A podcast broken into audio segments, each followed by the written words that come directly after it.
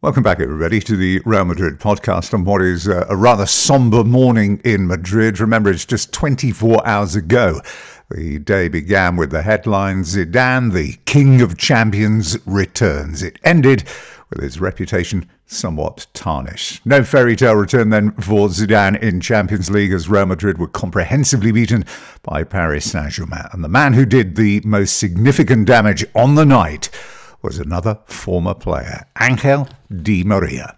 Bernat gets the return from Icardi. There's Di Maria! That's a superb finish!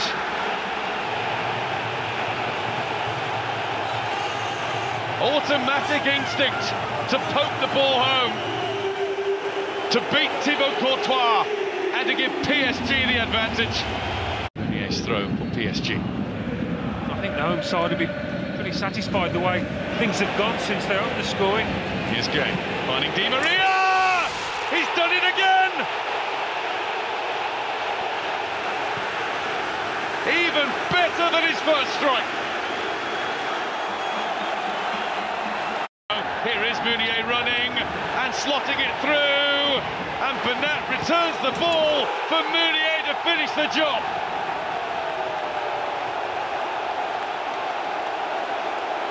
You go, I go, you go, we make it 3 0. Brilliant job done between them.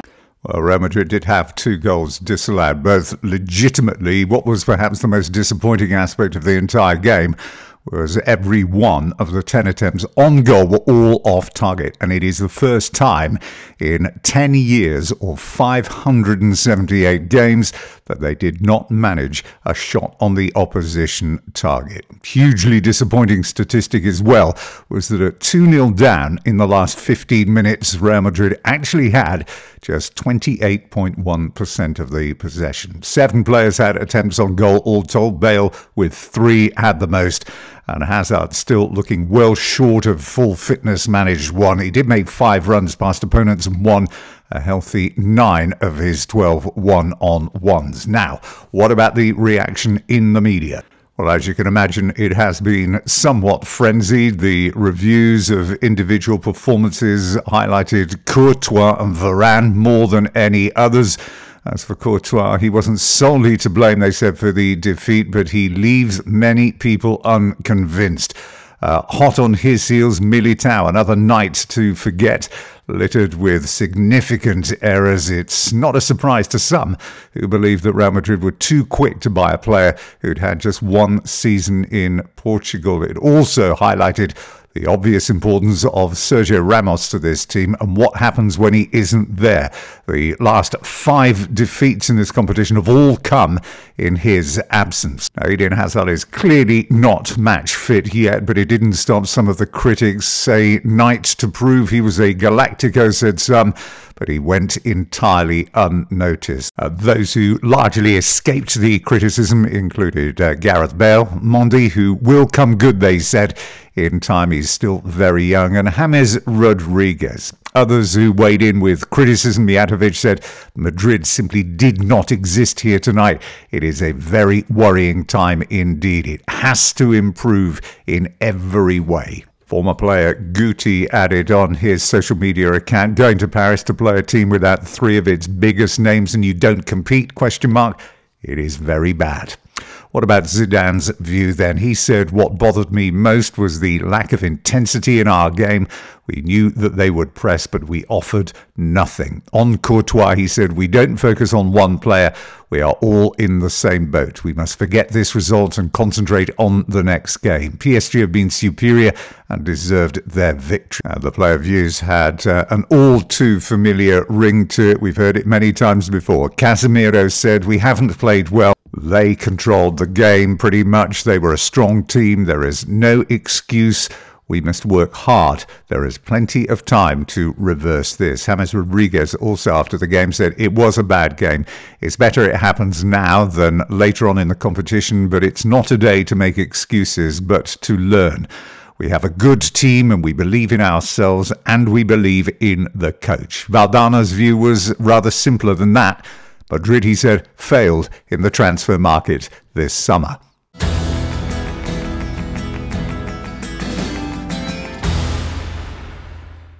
Now, time to move on because Real Madrid go to Sevilla for the late Sunday kickoff, where Lopetegui has enjoyed a fine start to this season with three victories and one draw, keeping three clean sheets in the process. It is going to be a very, very difficult game this for Real Madrid. Now, the club spent big this summer, 142.8 million in total in a bid to try and break into the top three make a serious challenge. They finished inside the top five on only one occasion in the last nine seasons. It was in Sampaoli's lone season in charge back in 2016 2017. Now, this will be the 163rd meeting between these two.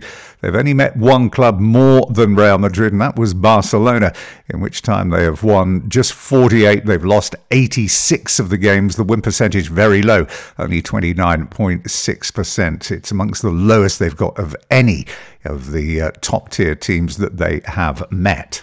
Now, that win percentage might be low, but Madrid fans will not need reminding they haven't won here in the last five meetings. 2014 15, the last time they won on a day where Cristiano Ronaldo scored one of the many hat tricks of his time in Madrid. Now, there could actually be six starters on Sunday who actually played in that game in the lineup Marcelo, Varane, Carvajal, Ramos, Kroos, and James Rodriguez. Now, this time last year, they met in September, and it was an unmitigated disaster, really. Sevilla off to a flyer, two goals for Silva, and Yedder had them 3 0 up on 39 minutes, and that was pretty much game over. How then do they compare statistically with Sevilla? The average number of shots per game, uh, 20.3 for Real Madrid against 15.2 for Sevilla. Uh, percentage possession, very similar, 56.6% for Real Madrid, 56.4% for Sevilla. The pass success rate, 84.4 for Sevilla, 89.2 for Real Madrid, but they're winning on average 19.8 balls aerially. Uh, Sevilla, that is significantly in advance of the 13.3 of Real Madrid.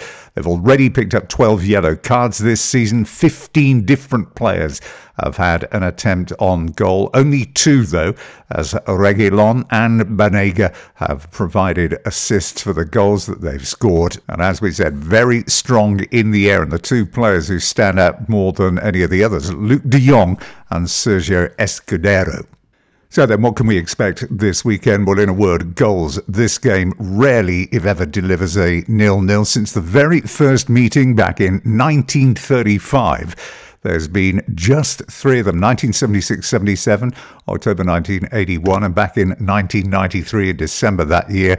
Uh, that was the last time there was a nil nil. That was Luis Aragonés was the Sevilla coach that day, and they had Diego Simeone and Davor in the side, and uh, Benito Floro was the Madrid coach. Hierro, Enrique Prosinecki, Zamorano. They couldn't break the deadlock, but Madrid do score big when they get victories here. Uh, back in May of 2011 and December 2012, they won 6 2 on both occasions. Uh, Ramos, Marcelo, and Benzema still survive from December 2011. Uh, that was another day, of course, where Ronaldo scored one of his many hat tricks. And finally, today, let's take a look at some of the other stories making media headlines around Europe. Madrid are one of a number of clubs keeping tabs on Erling Haaland after his sensational start to his career with Salzburg. And in the last 12 games he's played, and that does include internationals, he scored no fewer than 26 goals. Quite incredible. Uh, whether or not, of course, Madrid have any need for another as yet unproven forward, well, that is very debatable. Now, remember Isco? Well, it seems that his exit is on the way this January. Manchester City looking for a replacement for David Silva, who'll leave at the end of the season are beginning to see him as a potential successor. The fee is around 60 million. And of course, as Zidane struggles, the spectre of Jose Mourinho grows as speculators do just that on how many more performances like the one in Paris Perez will endure before he acts. And it's also rumoured that Perez will again look at Eriksen and N'Golo Kanté for potential acquisition this January. Also under investigation is the possibility of signing Pierre-Emerick Aubameyang from Arsenal. The 30-year-old forward has got one more season after this on his current deal, and uh, Dani Ceballos could be included in any deal. Well, that's it for now. Don't forget you can catch up with all of the previous episodes via the website at www.realmadridpodcast.com or you can follow us on all the major platforms. Those include iTunes, Spotify, Google, Stitcher, etc. I will be back on Monday, hopefully with some more good news to bring. In the meantime, I Hope you can enjoy that game against Sevilla on Sunday. It should be a cracking game. Until Monday, then, from me, Tim Cable. Bye bye.